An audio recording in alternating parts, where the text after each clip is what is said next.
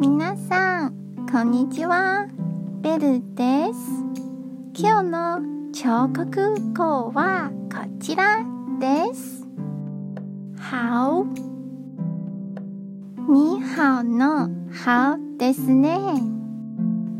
好は良いという意味です。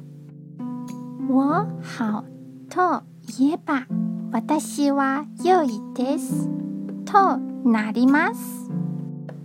とてもという意味の很と合わせて很好と言えばとても良いとなります。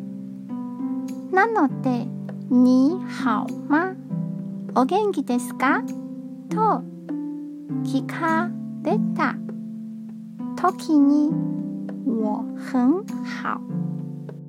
私はとても元気です。と返事ができますよ。では良い日をお過ごしください。じゃあまたね。